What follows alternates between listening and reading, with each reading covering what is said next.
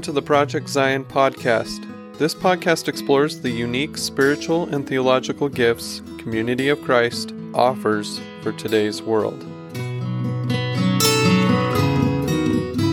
Hello, and welcome to the Project Zion podcast. I'm your host, Carla Long, and today you are listening to Percolating on Faith with Charmaine and Tony Chvala-Smith. Hello, Charmaine. Hello, Tony. Hi, Carla. Always good to be with you. Good to be here today. Hi, Carla. Good to see you. Oh, it's wonderful to have you here. And so today is a really, a, all of our topics are interesting, but this one maybe might feel a little bit nearer and dearer to some people's hearts because I personally have a lot of complicated emotions when it comes to this very topic. I have gone full circle, I feel like, when it comes to this topic. I have loved this man. I have hated this man. I've come to understand this man a little bit more. And sometimes I just, I'm not, I'm a nonviolent person, but can sometimes I just want to punch at this man because he is annoying. There are some annoying parts about this man. And now you're wondering, gentle listener, who is this man? Well, this man is Joseph Smith Jr. Um, and I wonder if you who are listening to this podcast also feel some pretty complicated emotions when it comes to Joseph Smith Jr. Um, if you're listening to this podcast, I imagine that you have. So we're going to try and maybe unpack some of those things that we are feeling about him and some things that we know about him and some things that maybe you don't know about him. We'll we'll try and give you some more information about that. So Tony and Charmaine, mm-hmm. I feel like a good place to start might either be like in community of christ. What is our traditional thinking about joseph smith jr where did we come from in community of christ? Are we supposed to love him? Are we supposed to think critically about him? What are we supposed to do when it comes to joseph smith jr oh it's that's a great great set of questions there. And and actually it is uh encounters with um with people who are seekers or or ex members of the LDS Church that who have kind of raised some some concerns with us about how community of Christ people sometimes talk about Joseph Jr. and also about the Book of Mormon, and it it feels you know even though um, you know the the folks I'm thinking of have really worked through a lot of stuff and and dismantled a lot of of beliefs um, still when when they hear, especially long time uh, community of Christ people talk about Joseph Smith Jr., there's this this reaction of, Ugh! you know, how how how irreverent, how disrespectful, and so um, so it's something we wanted to kind of explore, and so that's a, I love where you're taking us. I think that's a great place to start. Is how did we originally think or traditionally think about Joseph Jr. And even there, it's pretty complicated, really. So we're going to just kind of we'll do the streamlined version though, and give you kind of a sense of um, how how RLDS then Community of Christ have typically thought about Joseph. This, this is a complicated relationship, Carla. this is. so we, we presume lots of people listening to this podcast know something about complicated relationships. So so our, our, our relationship with Joseph Junior is kind of like that. But in the traditional um, perspective, it was pretty straightforward. The idea was, you know, here's Joseph. He has all of these amazing experiences with God, visions, um, answered prayer, forgiveness, seeing, you know, visions, seeing seeing God.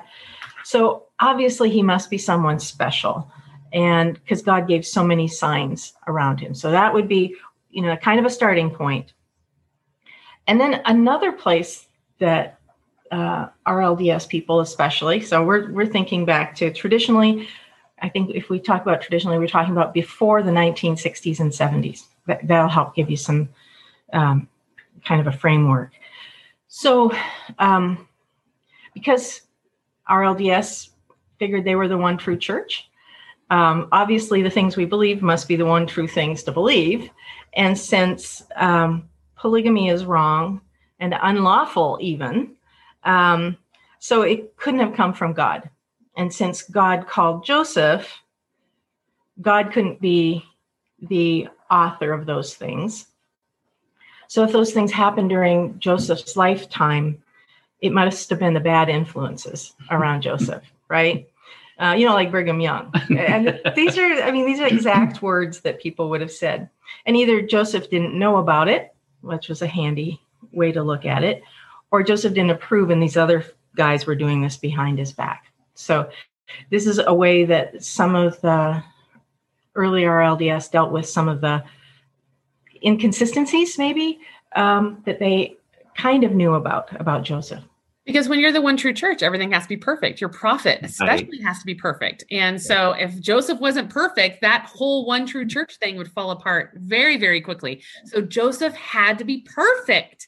Right. Oh, it makes a lot of sense to me now. That I really appreciate you saying that. That helps me. Joseph had to be the one true prophet and beyond reproach. And that's all kind of one package, right? Yeah. And and then people would have said, well, you know, Emma and Joseph the third who was also a prophet, didn't believe that Joseph instituted polygamy, and they were closer to him than we are. So that must be true. And so it must have been somebody else's fault. So, you know, there's all of these ways that um, church people dealt with it. Yes, he was he was really per- pretty perfect, mostly. Uh, because yeah, if your identity, if the rightness of your church is based on the rightness of your founder, uh, there's a lot to lose, right? So, uh, so that whole dependence on the character, um, so the unsavory aspects kind of had to be dealt with. But then there was this really annoying question: is that if Joseph was so favored by God, why did God let him be killed by the mob, right? And so this became actually this was a pretty convenient answer uh, kind of arose here because um, RLDS theology kind of said, you know, everything was going well until Nauvoo. And then Nauvoo, all the weird stuff started happening. And so, so the obvious question, answer to this question of, well, why didn't God save Joseph is that it, it's because he became a fallen prophet so that the things that he was promoting or involved in in Nauvoo then meant that he was no longer a prophet. And so the consequences of that were that that he wasn't protected by God anymore. And so that that was all worked in there as far as the the hard side of um, the Joseph character. So I have to keep repeating. This is old traditional reorganization views. So thus far, two views: perfect pure prophet who could do no wrong, and he just he just played with bad people who, you know, bad he, he, hung out with a bad crowd, and they they messed things up. Or uh, before and after, he was a That's perfect it. pure prophet up to about 1839, 1840, and then in Nauvoo he became a fallen prophet and and in in that old theology somehow he had to be eliminated. So so those are some traditional views. So and another piece that that kind of coalesced these views of joseph and kind of smoothed out a lot of the, the uncomfortable pieces was a book that was published in 1934 by inez smith davis um, it was called the story of the church. And it it provided a really I, I call it a digestible convincing and pristine picture of the founding of the church and the founder. And uh, and I'm just going to do a little quote from Mark Scherer's book um, related to that. Let's see if I can find it. There it is. So in 1934, the church published Inez Smith Davis's Faith Promoting the Story of the Church and continued its publication through and beyond the 1970s.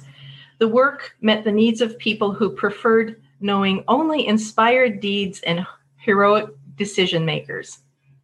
Such history found itself in the mainstream of interpretation in Davis's age when consensus history carried the day.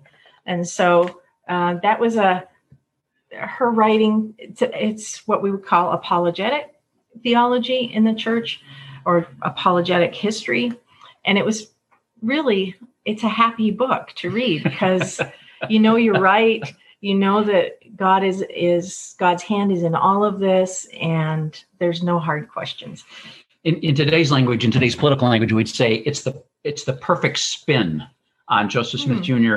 and the whole, and actually the whole, and it, The whole is story. actually called the story of the church for a reason. It's not. It it's, was always treated as history, but there's a difference between history and story, at least from the critical historian's perspective. So yeah, so it's it's a lovely spin on the story and on Joseph. but it really promoted the whole idea of being the one true church and all of the pieces fit. So, what happens is in the 1960s and 70s, we have what we call a historical awakening, and we're using new historical methods and we're using them to look at our history, uh, to look at um, things like the Book of Mormon, and Joseph Smith Jr., the origins of the church, the the divisions in 1940s, 1840s, and then um, the re reorganization. So we we're looking. We had all these new tools, but this was hard work. This was really hard work. And so for members who had grown up with this complete picture of you know Joseph Good until he falls away, and then you know, and then he's dispensable. Um, or all, it's all good and it can all be explained. So, the first thing that had to happen at, with this new approach to history is it meant actually studying other documents and testimonies in the time of Joseph Jr. in regards to him. And, and we had to actually say, oh my goodness, there's a lot of people saying he's involved in all kinds of things that we would say, hmm, a big hmm, and lots of things that weren't included in Inez Smith Davis Davis's story of the church. Mhm. And then we we had, as we're looking through historical documents, we have to start taking seriously that Joseph's counselors, other leaders really close to Joseph throughout his time of leadership, are disapproving of some of the theological things he's doing, some of the the actions he's taking, his behavior, his character. Um, and they either left the church uh, or were demoted and didn't have a voice in the church anymore. And so we had to struggle with that, that, that Joseph was actually muting voices that disagreed with him um, or brought things to light that he didn't want brought to light.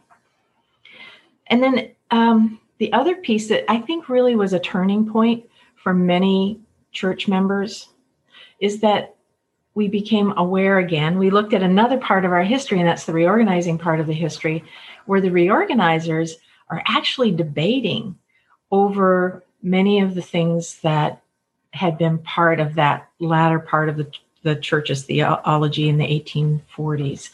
And, you know, things like polygamy, like gathering to a particular spot and trying to create a city um, of uh, the multiplicity of gods and baptism for the dead. And these were these were sometimes raging debates in the really in the early reorganization. And when when people who were already long time members could start to see that you know people like um, Briggs Senior or or Gurley or Marks, these these reorganizers of the church, that they really had mixed feelings about Joseph and they really wanted to avoid some of the mistakes he had made and they really wanted to leave behind some of the theology that he had developed.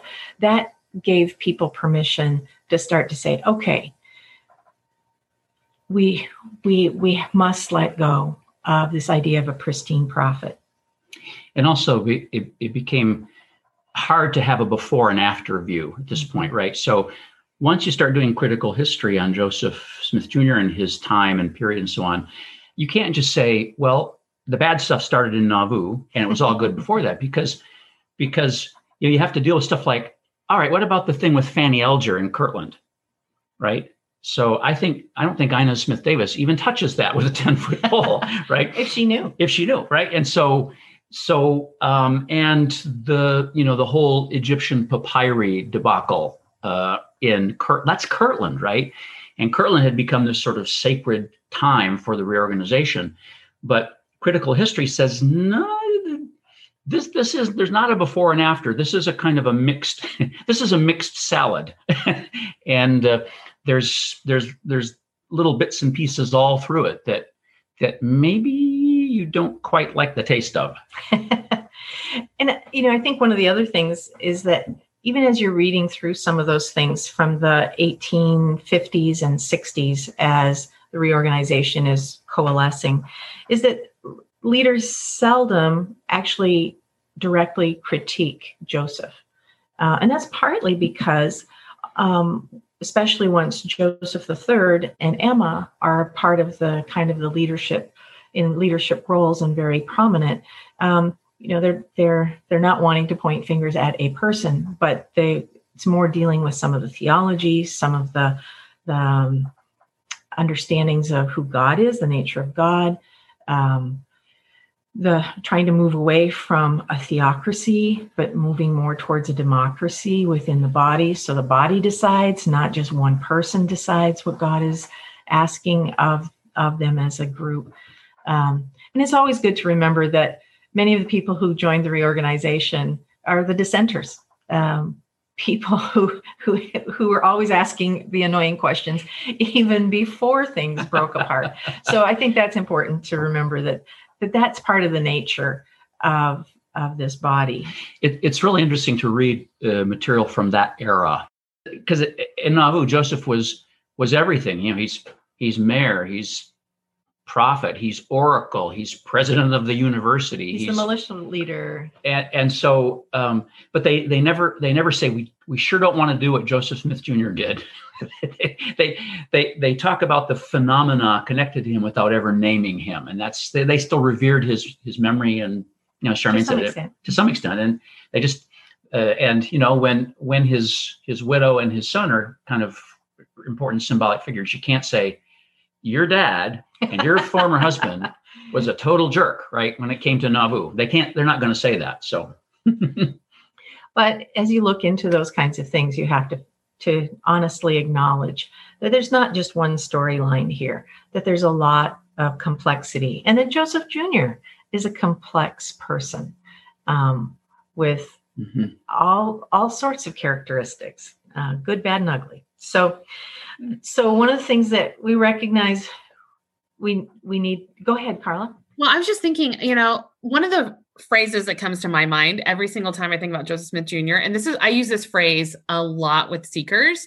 I use the phrase absolute power corrupts absolutely. Uh, and like it's like he almost had to keep going and proving and showing that oh I can translate these Egyptian papyri. Oh, I can um, do this. Oh, God is speaking to me. Oh, we must do this. And just kept building and building and building. And he just didn't know when to stop. And mm-hmm. people just kept, kept expecting bigger and better and more wonderful things out of him. And like uh, he was kind of just a, a simple guy from the East Coast. Like it's not like he was Harvard trained or anything like that. So I just, I, that's actually how I can feel a little bit of sympathy for him when I think absolute power corrupts absolutely. Um, he had absolute power, like you were just saying, Tony. He was all of these things. And what does uh, that do to someone? Yeah. yeah. And what are the expectations that everything that comes out of your mouth is from God, what does that do to you psychologically, emotionally? Um, and the people who the people who could have or tried to push back on him, mm-hmm. things didn't usually end well for them. And you know, even even Emma's in a bad situation because, good heavens, she's she's a wife in the Victorian era. What if if she says, "I've had it, I'm done with this"? What's left for her? And when a group of people in Nauvoo in 1844 said, we've totally had it and we're going to publish an expose of this. Um, we all know what happened there right? So so uh, yeah uh, his the, the the inability of the system he created to critique him and hold him accountable became a, a real problem. And reorganization remembered that and it took a long time for the reorganization historically to say yeah and the source of the problem was actually joseph himself took a long time to do that but in the 60s and 70s that comes that's just right in front of people as they start looking at, at history looking at a whole bunch of, of other documents that they've been unwilling to consider valid history up to that point and so Carla, what you just said, Joseph had to be humanized. He had to be allowed to be a human being. Um, and you know, so the growing evidence of his involvement in polygamy, uh, theology of many gods, the his own Masons group, sexual affairs, um, various unethical practices, meant that the church had to figure out how its purpose and call could not depend on the perfection of the prophet. And so that's that raised then uh, the, the question was out there. It was out of the, the cat was out of the bag, and people had to deal with how are we going to deal with this? And of course, some people don't. some people say, Inez Smith Davis gave us this handy dandy book, and it will help explain who we are. Absolutely. don't don't mess with my framework. Right? Well, yeah. Some people, it's there's too many other things going on in their lives, and they they they can't emotionally deal with that. So that's that's one of the things. So the question is um, how to sort through all this new information, deal, with these revelations, but how to stay in a church where God has become real, where there's that connection with people. This is where I belong. I mean, for lots of people who are who were kids and older in the 60s and 70s when all of these things start unra- un- being revealed and sometimes unraveling, um, they had to to make this these decisions. And so the following, uh, we've got a number of responses that were mostly coming from those in who were alive in the 60s and 70s, and especially those who had been deeply influenced by this old the traditional approach to Joseph. Um, I, I want to make I want to say that because later generations um, because of our unease with Joseph Jr., starting in the 60s and 70s, um, we didn't know what to say about him. And same with the Book of Mormon. And so we didn't say a lot for a decade or so as we tried to sort through well what do we put in our in our sunday school materials what do we tell kids as they're learning about the church and maybe the focus shouldn't be so much on joseph maybe the focus should be on like I don't know, Jesus, um, God, the Trinity, you know, maybe. And, and so that, that's one of the shifts that hap- that's happening. But there, I would say that people born in the 80s and later may not have heard very much about Joseph or the Book of Mormon, actually. And yeah. So I, this, um, recently, actually, probably 10 years ago, I was at a church in Independence and they are having this children's focus moment and they had decorated the stage like grandma's attic. And they pulled out a picture of Joseph Smith Jr. and they said, Oh, so, you know, like who's this guy? And none of the kids knew him. None of them, exactly. none of them even said, is that Jesus or John the Baptist? Like we're talking like a modern picture. I'm like,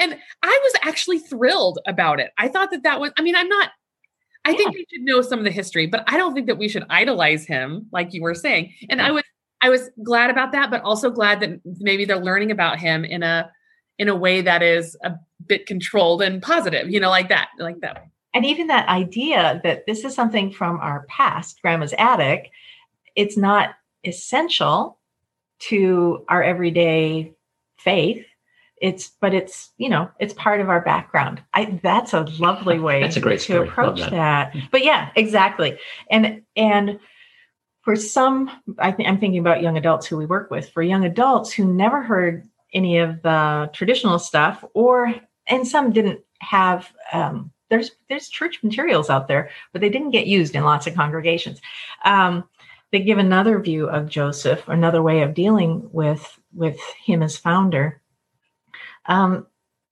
when they do find out some things like that, they're often embarrassed, self conscious, defensive, mm-hmm. uh, and want to make some distance. So we'll say a little bit more about that. But for those, I would say, who are 40, 50, and younger, that's not an uncommon situation. So, but then, so what did the people initially, 60s and 70s, how did they, how did they sort? How did they figure out uh, what it meant to stay. So, um, that whole idea of the fallen prophet that we talked about earlier, the fallen prophet narrative, that became really popular for those who didn't want to deal with the messiness of the history. they could just say, "Oh, yeah, yeah, I've heard that." You know, basically, Joseph started doing some bad things, and then he got wiped out, and you know that's just the consequences of him falling, having been a fallen prophet.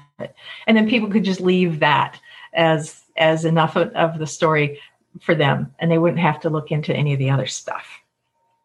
But many people felt deceived by the people who had taught them the story, often forgetting that that's the only story that the people who had told them the story had. and so how could they be deceiving? But that that created some some tensions, especially in the 60s and 70s when there is already this defiance of authority and this trying to create a new world that that doesn't deal with follow just the conventions of society. So that was one being angry with the messenger and their inaccurate story. Um, an- another was to leave.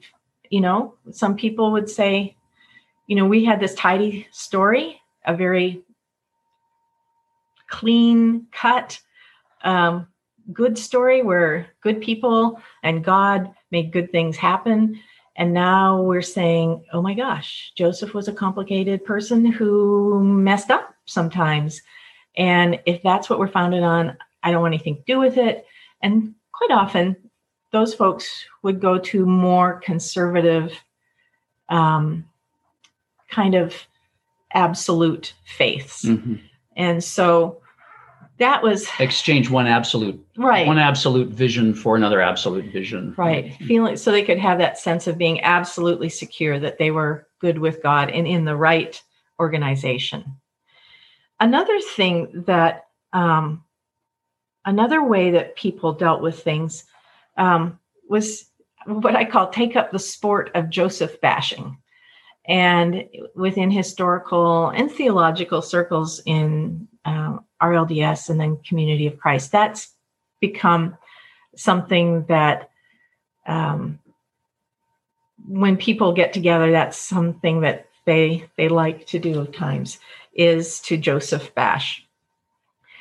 Um, and for those folks, that whole saying about knowledge is power, that also uh, became sometimes destructive within the body, where they would want to shock people, other church members, about this information that they had about Joseph, um, to show a that they they knew more, um, but also to um, kind of force other people to go to be on the same path that they were on in their struggle with figuring out what to do with um, with the idea of Joseph and and our history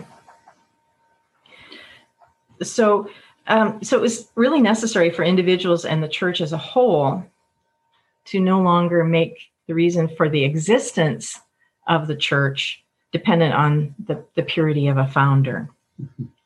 Yeah, so the, the there's there's the dawning awareness that the value and purpose and and divine calling of the church do not depend on one's view of the of the founder. And I, and I want to be careful about founding language because, in some respects, I think we need to see in the reorganization and community of Christ that we had founders, not a founder. yes. Right. So, but but you know, Joseph Smith Jr. is kind of the the archetypal start of things. But there's this this growing awareness that hey, our our sense of who we are and where we're going and what we're becoming is not really dependent ultimately on whatever Joseph did or said whatever his you know whatever mistakes he made or whatever good things he did right? So that's that's a really important that that's a kind of that, that's that's that point in like the, the life cycle when the young adult says hey i am my own person. I no longer depend on carla and kuzma. That will happen someday to you Carlos. so so there's the you know being angry feeling deceived. There's leaving there's taking up Joseph bashing, but then there's also this process of humanizing who Joseph is, recognizing that he is a lot like us, um, that he sees some things clearly and some things not, that um, he was influenced, as you say, by this growing power and ability to to cordon off power for himself and the ongoing expectations of him to be oracle and and the connection with god the uh, the voice the the leader the one giving direction. And so there was a um, an empathy uh, was another way that people could start to deal with joseph jr is to see him as a flawed human being just like the rest of us and to to not hold him to the kinds of standards that we once did so that was a, another way of dealing with it and fortunately i would say that at that same time that we're discovering these things those in the 60s and 70s there's new opportunities to refocus our deepest instincts to change the world. In the past, we talked about building Zion, but in the 60s and 70s, all these new arenas in the world are asking us to come and to to share our message. And so we have instead of looking inwards and saying oh my gosh what are we going to do about this problem? We're being invited to look outward. And and in that whole process we recognize that Jesus, God, the Spirit, that's what we have to share, not our not the story of our history. And so, uh, and that that's a trustworthy kind of uh, message to have. In fact, it's deeply, deeply in our roots as a movement. The idea of and, and look at look at our sacraments in community of Christ. They're all rooted in God's love for us, God's desire to bless, in Christ's um, actions for with people in His lifetime. Uh, so it's like, oh my gosh! So we kind of, in some ways, are st- started developing a, a, a more uh, articulated Christology, mm-hmm. um, embracing the idea of Trinity that had always been implicitly in our theology, but that we hadn't really um, articulated very well in in many ways. So this this process that's going on is really important because what's happening is there is a a a, de, a, a detangling or disentangling of Joseph from the gospel, right? Until this point, if you if you ask a reorganite, you know, what's what's the gospel about? It was about Jesus and Joseph. Right? And so what's happening now is that the, the church in the 70s, especially and then beyond, is saying, wait, wait, wait, no, no. Joseph is not an intrinsic part of the gospel. The gospel is about Jesus, who reveals God by the Holy Spirit and calls us to the work of sharing, building, proclaiming the kingdom of God. That's the gospel. And, you know, uh, that, that uh, pulling Joseph out of the gospel story was very painful for lots of people. Um, but hey, that goes all the way back to 1844 when William Law, William Law, one of his critiques of what was happening in Nauvoo is that Joseph had made himself in the prophetic office uh, intrinsic to the message of the church, and it it, it basically took over hundred years for us to to dethatch, right? To dethatch the lawn and and and say, no, the, the gospel is not about Joseph the gospel the gospel is about uh, the divine word becoming flesh in jesus christ and transforming the world by the holy spirit. And i could be wrong about this because i'm not an expert in different um, denominations in the restoration but i would say we're one of the few who has actually done that. I don't know of any other just I again, I don't know a ton, but I I don't know if anybody else has. And, and that's the hard work. That was thank goodness for those people in the 70s for helping us have a much clearer picture of what the gospel is and having us focus in on the gospel rather than go- the gospel and Joseph. Mm-hmm. Yeah, and and it meant letting go of that most precious and central for many people idea that we were the one true church. And which was I would say the biggest blessing that we could have had at that point is and and all the questions about joseph helped us loosen our our grasp on that and say wait a minute maybe maybe god is enough maybe hmm. christ's gospel and message and presence is enough hmm. and that opened the ecumenical doors as well. So we could begin to appreciate, acknowledge, and appreciate where God was at work in the world. And so this is also time when our term for Zion, our idea of Zion had to retire for a little while, go into move into the background, and the idea of kingdom of God or the peaceable kingdom or the kingdom uh, had to had room to grow.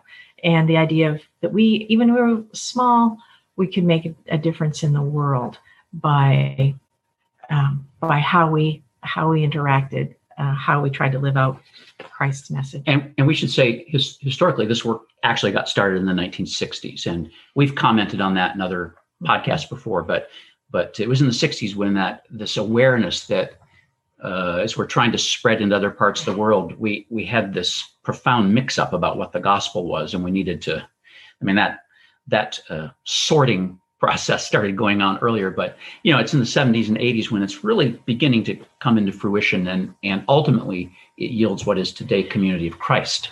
And it, it's a really crucial moment too, the 60s and 70s, because alongside the questioning of our using these critical historical methods to look at our history in Joseph Jr., it's also there's this growing openness to um, the culture around us and the developments in that culture. And so you know, there's a recognition of equality of women.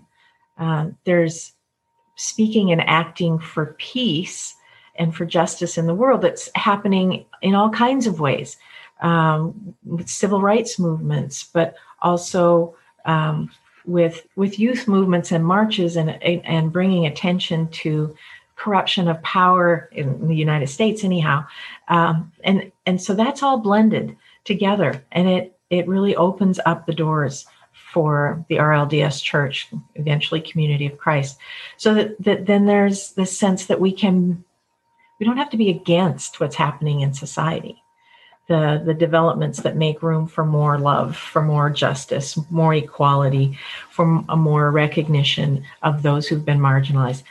It, it becomes a natural, um, and and it becomes then part of oh, these are ways that the kingdom of God can um, be on on the earth. But it also ties to our our original instincts that we can help to create these spaces where God's goodness, God's love has room to grow. And so that again helps us lessen the importance of those things uh, like Joseph, like our one true, uh, like the fact that we have books that nobody else has. It lets those things take um, I would say, a proper place in our identity and theology. So, and it freed us up. I mean, becoming aware that our legitimacy as a church was not dependent on the character of a founder or founders, but on God's work in our midst helped us to embrace other parts of our story and gave us a new and deeper respect for fellow Christians and we started creating partnerships. I mean, so it's all this looking outward now instead of looking inward that bloomed out of this. So and, it's oh, and along with that, the sense that we're not just like every everybody else, all other churches. We have a unique call, but it's not a call that's separate from other denominations' call for to do God's work in the world. It's connected. It's connected to the bigger Christian message so that that uh, coming to value who you are now and who you're becoming uh, independently of where you came from that's really important. It's an important step. It's it's important in personal life too. And yet there's yet you you you you have to be able to say this is where we came from. But where we came from does not determine who we are and where we're going right? And i, I can share a little family story about that that i'm not sure if i've shared it before but but so, Carla, one of my great grandfathers was was a Christmas tree salesman yes. in Michigan, and guess what? He never owned any land that had Christmas trees on it, and as far as we know, he never bought Christmas trees wholesale from any Christmas tree farmers. Where did he get these Christmas trees that he sold every year in November and December? Ah, my great grandfather Bergie was a Christmas tree thief. off of public lands. Yes, he's he he apparently he apparently uh, in November found Christmas trees and cut them down and put them on a lot he had in his uh, on his home in in, in Michigan. But uh, I think it's a I think it's a fun story. But I'm here to tell you I'm different from Grandpa Bergie. so who who I am, though I have Bergie genes in me, does not Absolutely. depend does not depend on what Grandpa great Grandpa Bergie did, uh, where he got his Christmas trees, and oh, but and by the way, he's he he he drank whiskey and smoked filterless Chesterfields even as he was dying of emphysema, and and I don't do that. So. so we're not tied to all of our ancestors. We, we are we are we are are we we come from a place. We're not utterly finally dependent on the place, right? We can become something else. Uh, thank God we came from someplace, but we are not uh, completely determined by the someplace we came from. So this we wanted to give that background to kind of give people who are encountering community of Christ today kind of a, a sense of where we've been and why it's been necessary for us to to dismantle, to um, re-examine how we look at parts of our history as well as Joseph Smith Jr. And there's a really wide range of reactions within Community of Christ. So some are theological, some of those reactions are theological. Um, and and we and so we need to ask questions like how did joseph jr draw on foundational christian beliefs or not you know and that that helps us to sort through which of the things that he had that he offered and had to say we are still uh, still valuable to us. And when he departed from those foundational christian beliefs um, why? And where did he go instead? And you know this is just a, a simple question that we need to keep asking as we're trying to figure out what to, to do with this figure. And then another one that we always do with our theology classes is how did the four voices of theology tradition scripture reason and experience how did they figure into joseph's emerging theologies? Because he had more than one and they changed fairly frequently. And so that's another way to start judging which of the things are relevant and useful and valuable and which are really a product of his time and can be left behind. And i think that's that's been part of this process is we don't have to carry all of that. Um, what is relevant what is useful. So some see uh, joseph jr as the founding prophet. Uh, again so we still have people who are kind of in denial of the historical details. And some see him as, uh, as a founding prophet who was illegitimately charged with polygamy uh, while others were the cause. Um, and uh, another reaction was more ethical or moral. Uh, some people would say, well, he was a fraud. You know, he was just out and out somebody um, who who made stuff up and um, could could could draw on his charisma enough that he could lead people anywhere. Uh, some say he was a fraud, a well-meaning despot, um, where things just got out of control, or he was a seeker of power and wealth, and you know, can, there's evidence you could use for that.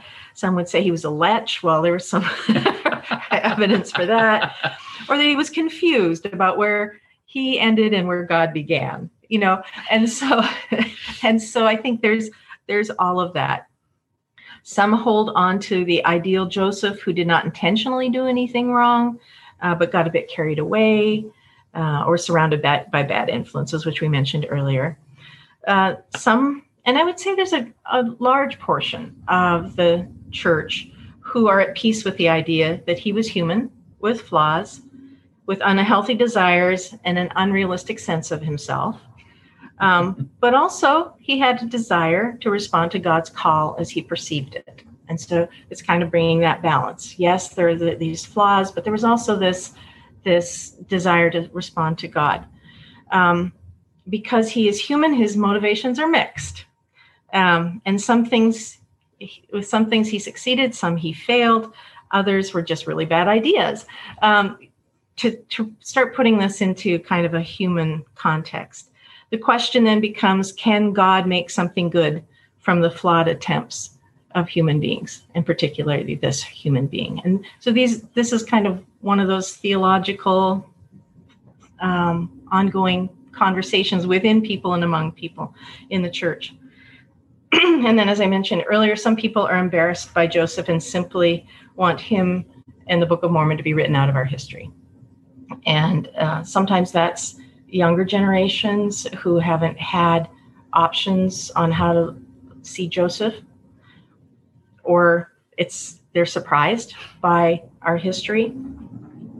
Um, and so, you know, that's there's a t- there's sometimes a tendency to reject something um, with and this is i guess another step is uh, another response is there's a tendency to reject something with the same fervor that you once embraced it and so for those yeah. who really took in the whole story and then found out these things there's a, that tendency to to reject it with that same kind of fervor for many um, our identity as a as individuals and as a and the purpose of the church has actually been distanced from Joseph for quite a long time. It's been kind of this growing chasm. And and so the the prominence of who Jesus is and God's call to us has comfortably taken that space of our reverence and our purpose. And I think that's where lots of people have come to is that okay, yeah, that was a that was a long time ago, or my uh, obsession with Joseph. I'm seeing that it's not really that relevant to today. So uh, let's let's go with what is relevant.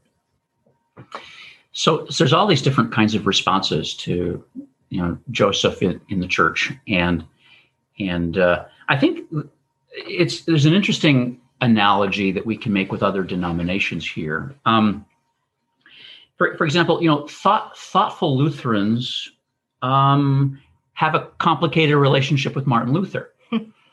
I mean, I, in, in, some respects, Martin, in my view, Martin Luther is one of the most brilliant Western theologians in the lineup. But uh, he also said anti-Jewish things that fed into uh, that horrible tradition of anti-Semitism in Europe.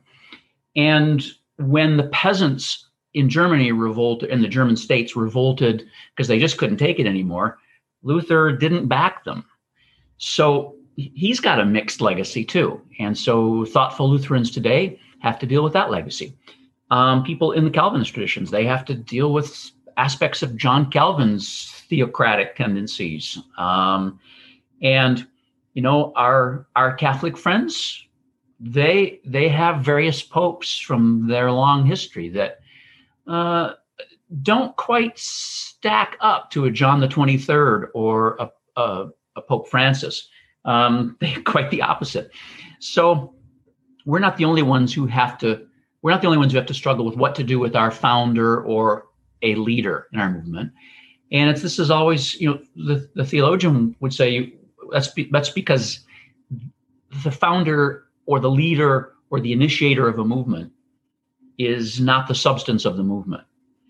And you have to look elsewhere for that. And then the question becomes to what degree does the movement, you know, lift up, hold up um, the centrality of Christ as God's revelation to the world, that kind of thing, right? So, so yeah, so we we have to do the same kind of work. We're, we're not we're not I should say we're not alone in having to do this sort of critical sifting work and trying to make sure that that we don't let our our one of our founders and the first you know in our case the first what uh, 14 years of our founding story uh, overshadow who we are or dominate who we are or try to block who we can become very very important that we keep doing this sort of critical work and that's where i would go to is just to say this is really important that we keep talking about this because you know as i indicated there's there's a couple of generations that don't have um, much background in how how to talk about um, how the church began. And so people, we've seen this uh, fairly often with young adults who whose connection to the church is their grandparents and their grandparents are still reading Inez Smith Davis. and so they're introduced to the church's story, um, this perfected story, and they don't understand that where we are right now is really quite different because they haven't seen that evolutionary process of the last 50 years. And so you know, there's this desire to embrace our history, meaning, you know, embracing our history means believing what what their grandparents believe without any recognition that there's a lot that's happened and lots of nuances and really a different kind of focus. Um, but for people who are um, encountering community of Christ, it, it will be helpful for them to know that there will be um, views of Joseph Smith Jr. And this relates also with the Book of Mormon, I think. There will be views that are um, very new nuanced and developed. They've they've taken in the information and they're able to recognize that these uh, these people or these scriptures are part of the human process and that we don't have to um, see them as perfect in order for them to have been or to presently be useful by god for for our bigger understanding. Um, but there's many who will feel embarrassed about these parts. And and people who are embarrassed re- react in different ways. Uh, some as denial that that's an important at all. Uh, we don't want to know anything about that or denial that there was any problems. You know either way. Um, and, uh, and so there's that's embarrassment denial distancing ditching, uh, you know, just let's toss it out completely. All of these are, are common uh, approaches, but just to know that there's there's many ways that that um, you can approach these questions, and wherever you are in your own um, emotional or theological development, um, there are probably people around you who have struggled with these issues too in community of Christ, and that um, the conversation needs to keep going. So, so ask people uh, how they're how they've dealt with that, or what their own story of uh, changing views on on Joseph have meant. So I, that might be a way to approach it. So, you know, at this point, someone might listening to us might say, "Well, gosh, what does it mean then that Joseph's a prophet?" Mm, right? And so, uh, this is a place where we have to we have to let what the term prophet meant in Joseph's time kind of shape the conversation, not what our idealized mental picture of a prophet is, right? Because if someone says, uh, "I a prophet, a prophet must be an infallible spokesperson for God," well, that's not what prophets were in Joseph's time. Actually, it's not what they were in biblical times, but that's a story for another time. But for example, there, Joseph is not the only prophetic figure on the American frontier, mm-hmm. right? And by the way, in 1837, at Far West um, in the Elders Journal. There's this section in the Elders Journal where Joseph's doing a little Q and A, right? Commonly asked questions by outsiders, and Joseph's giving answers to them. And one of the questions is to to this movement he started: Do you believe Joseph Smith Jr. to be a prophet? Joseph's answer: Yes, and every other person who has the testimony of Jesus.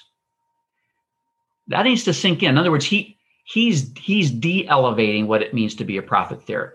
Being a prophet is at that moment is a shared a shared experience of what it is to be a follower of jesus. I think that's pretty important. And then also in his context there are other prophetic figures right? Uh, there, here's one you may never have heard of carla. This is a, a guy named isaac bullard. Isaac bullard and the vermont pilgrims. This is backing up to before 1820 but note, I said Vermont, right? And Isaac Bullard is this prophetic figure, and he's got a, a community that forms around him. They're restorationists in the sense they believe that they're restoring primitive biblical religion. The guys wear bear skins. Uh, the people are filthy; they don't wash, and everything. And and and Isaac Bullard governs them by revelation, and they are they're passing through Vermont on their way out west they finally they think of the west as the promised land this is like 18 almost 1820 so so they eventually disappear. They, they they're on their way to Arkansas territory and they eventually disappear, right? But what's similar here, right? A a, a person who's governing a group of people by oracles and revelation. So there's also this revivalist named Joseph Thomas uh, who died in 1835. He was called the White Pilgrim. And this revivalist, part of his call experience to be a revivalist is he has a he has a dream in which Isaiah, the prophet Isaiah, appears to him and kind of you know calls him to to the, the work of evangelizing.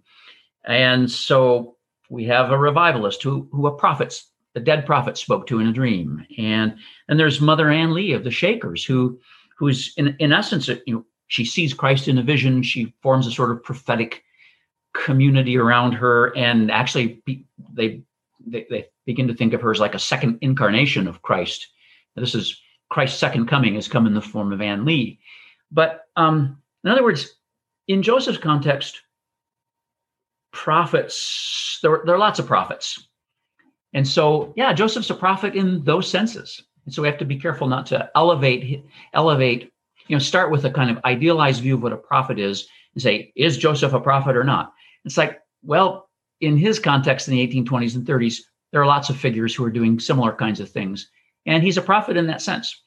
And whether he is or isn't doesn't doesn't impact who we are today directly in the sense that we we we have we have transformed and grown since then. We we are not dependent on our value as a community does not depend on what Joseph was, what he did, what he messed up on, what he said. We have inherited some amazing tools from him, but we get to use them in our own way. And uh, he doesn't get to control the discourse anymore. Well, this has all been very, very helpful. Um, very helpful for me because I, as everyone knows, probably I work with a lot of seekers, and I get the question about Joseph Smith Jr. all the time, all the time, and uh, so now I know what podcast to point them to if they want more information after my very sad little conversation that I have with them. Because there are times when I don't know whether to let my emotional response come through with seekers or just say, you know what? Here's the here's the argument and for and against. it's really hard. It's really hard to separate those things out. So this has been really helpful for me. I appreciate it. Yeah, I think one of the things that's been most helpful is that it's it's a win-win. So as we started looking historically at Joseph Jr., um, we also then had to to look at the the humanness of the organization that we're a part of and i think that's the win-win is that uh, we don't have to pretend that he or we are perfect that or that we've arrived yet that that we're all part of this this ongoing progress this ongoing uh, sense of trying to respond to god's call in the world in our time. And yes we're we have those gifts like tony talked about that have that from the past um, but God's God's needs, God's calls in this time um, may actually call creative energy from us in creating some new ways of embodying the church, embodying Christ's message, embodying the kingdom of God. And um, we don't have to carry a lot of luggage in order to do that. I appreciate that very much. I also know that you two are good enough friends of mine that if I ever start following someone where I'm wearing a bear skins and not washing, you'll let me know that this is probably the wrong way to go. we, we we will let you know, Carla, and we also will be there to remind you make sh- make sure your bag fits in the overhead compartment. Right? if there's if there's too much baggage from our past and that doesn't fit, we're going to it's going to have to be checked through. So. You're very good friends for helping me through that. I appreciate it very much, and thank you so much for this conversation. I've really appreciated it. It's been really really great for me. Thank you. Thanks, We're always Carla. glad to to be able to kind of dig in and pursue some of these lines of thought and things that that people might be struggling with or want to talk about.